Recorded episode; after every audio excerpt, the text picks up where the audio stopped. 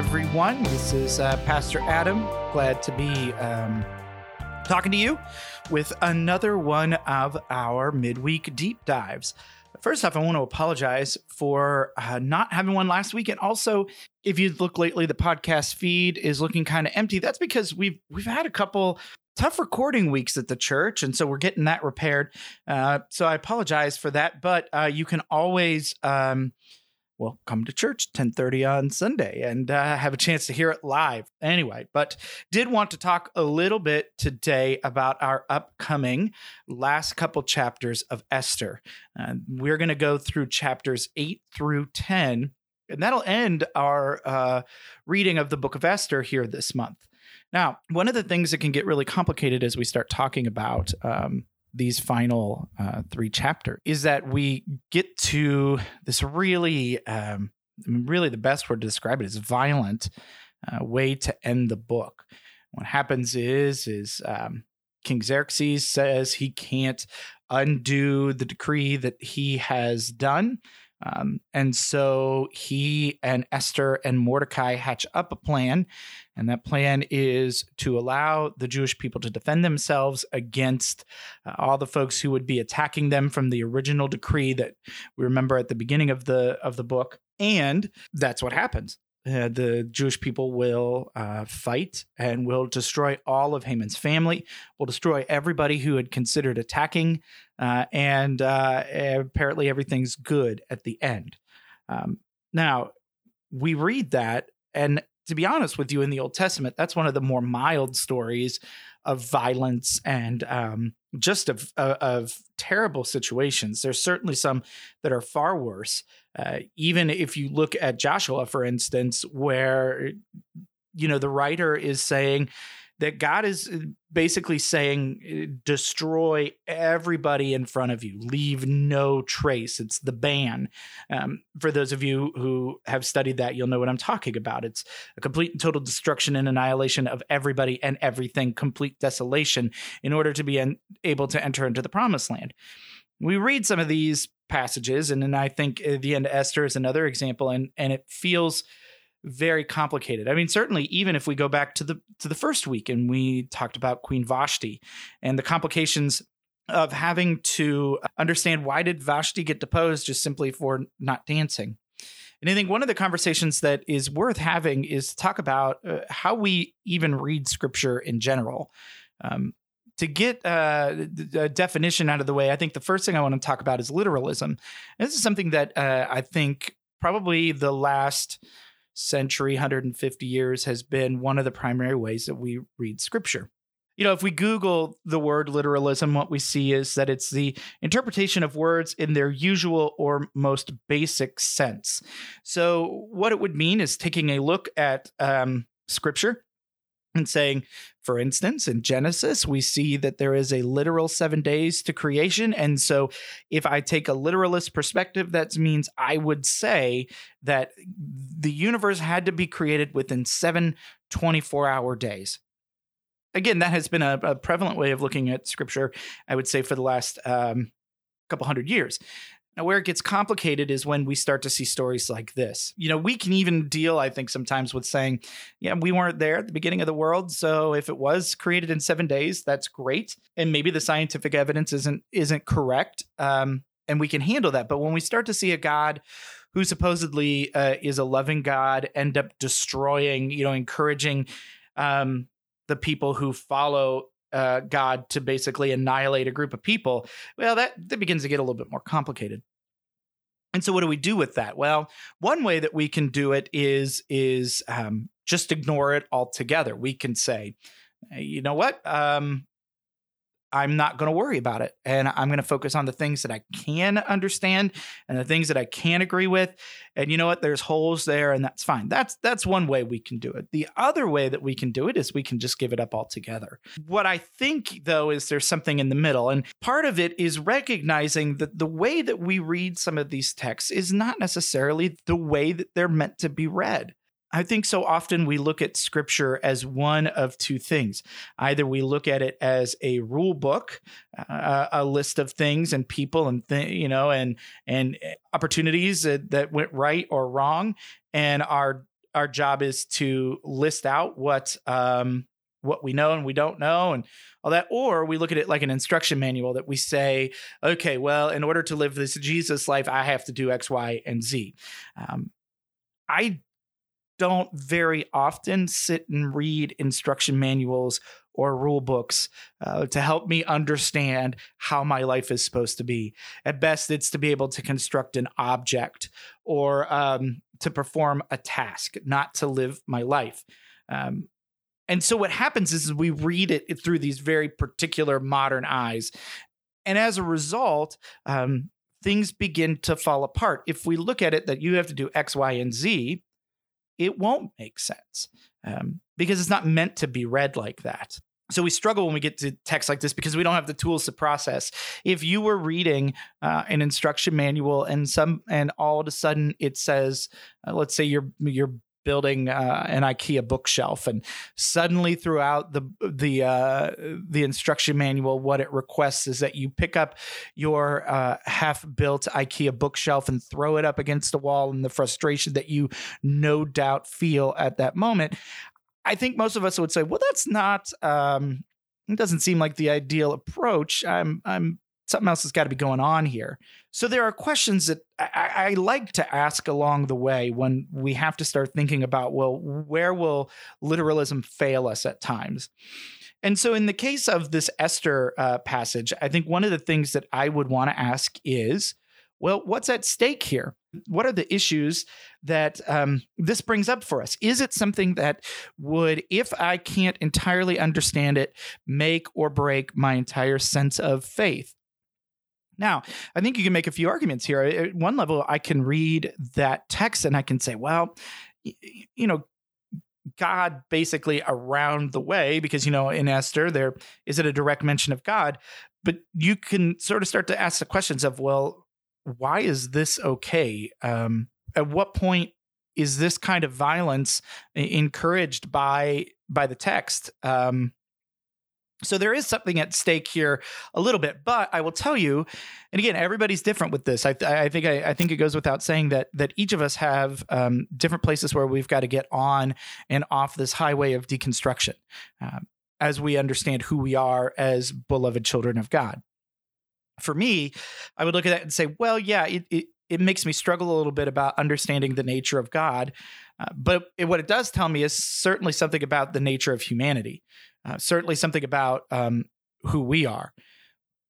So I'd want to hold that in the back of my mind to say, yeah, I wonder if it's if it's not really helping me understand the nature of God. What is it telling me about um, the people's response to who they are? Um, so again, the first thing I would say is is is what's at stake. The second thing is is to think about what's reasonable based on what we know. Now, that requires a, a little bit of digging, right? Um, if you've got a good study Bible, oftentimes um, these study Bibles will have good introductions, will have good commentary that can help you start to understand more about the details of the book as it was intended when it was first written. Um, it is far too easy with our modern lenses. The the thing, the way that we look at it is to presume that everything makes sense in the way that we understand um, the way we look at the text today, like we would look at it with any other history book. Well, history has not been written the way that we understand it now for very long. We're not talking more than a couple centuries, a few centuries, that history as this sort of object of date and and and fact has been created. And part of that is is honestly, I think, a little bit of arrogance on, on our part to say, well, we are far more enlightened than what those people were uh, millennia ago. I think if you can sort of remove yourself from that position of arrogance and look at the text for what it is, you see that there's beauty and brilliance and um, intelligence that even our modernist, uh, highly tech- technological society can't always get a hold of and grasp. We can look at it for what it is. Um, and so I think sometimes those those modern gazes, and again, I, whenever I talk about modernism and the failures of modernism as we understand Scripture and who we are as as as Christians, I don't want to discount the fact that modernism has given us a lot. I like my cell phone. I like the fact that I can uh, speak into a microphone and it can be recorded on my laptop and sent out across the world as a podcast, and we can have a conversation.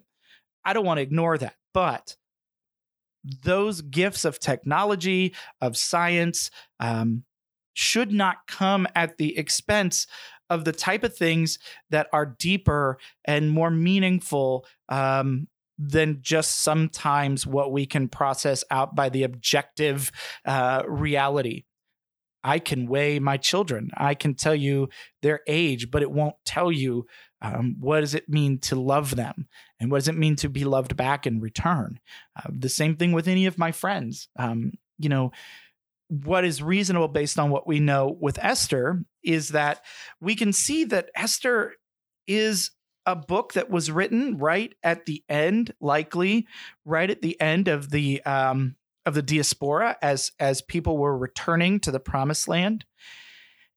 And if you think about what it would have meant for a group of people to be have to have been torn away from their home, to have lived in a foreign land for a while, and then finally being able to come back you may need to be able to tell tell some stories again you may need to be able to explain what is going on in this world and so robert Alter who um, recently uh, within the last year or so released uh, what i think is a magnificent translation of of the uh, old testament. In his introduction to esther you know he talks about that yes part of it is um, to be able to help us understand what what Purim is. But he says, and I quote this: "But even apart from the holiday as a story, it was meant for its early audiences, as it would continue to be both highly amusing and gratifying, at once a vivid satire and a tale of national triumph that offered to diaspora Jews a pleasing, pleasing vision of safety from imagined enemies and a grand entree to the corridors of power." Now, let's say for a moment that this story, this violence, might not have occurred the way that it is written here in the text.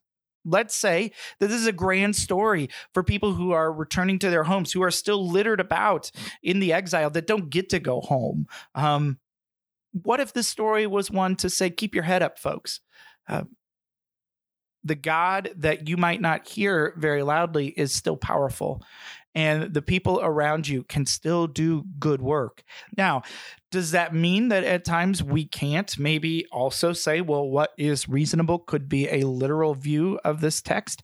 Well, sure, we can. Um, but that's part of when we talk about as Presbyterians that we're reformed and always reforming. It doesn't just need to be in our polity and our rules, and it doesn't just need to be um, in the way that we view the church. In fact, it can be about all sorts of different things, including and hopefully the way that we view scripture. Now, there's one more thing I, I want to mention here, and it's this issue of inerrancy. And, and to define inerrancy, it's this perspective that because uh, scripture is God breathed and um, you know ordained by God, there can't be anything in it that is wrong. Um, and again, this is also tends to be a, a modernist perspective within the last couple hundred years what I think is important about when you start asking questions about inerrancy, again, what does it mean to be inerrant? What does it mean to be wrong in the first place? If we are looking at something in the way that it was to be intended to be read, a grand story that could be amusing and gratifying to help a group of people that have been uh, torn from their homeland to feel powerful again. Um, what would that mean for us um, to say that that's wrong? Uh, that that we can that we can maybe explore the idea that the Book of Esther didn't exist literally in history, but it exists for a group of people to understand who they are. What is wrong about that? Uh, we tell stories to remind ourselves who we are all the time. Uh, story is important to every single person. You tell stories, you know stories, you live in stories. And in that, that God can work through and in whatever our understanding of who God is, how God loves us, how God loves this world, and how God understands justice can still work through this. Does it mean that we have to presume that it happened in the exact way and the exact time that happened in this book? Well, no, we don't. But what we can do is think critically about what does it mean for us to take Esther at its word and to try to understand more deeply how uh, it might have mattered to the people who would have heard it. So when we approach Sunday and we talk about this, and I've thought about, well, well, you know, how do you you know what, is there to preach on, on, this? I, I think that will be a lot of the direction that i go but i didn't want to spend uh, 20 minutes trying to unfold what it meant to to avoid uh, the pitfalls of literalism and and sort of a hard-nosed inerrancy.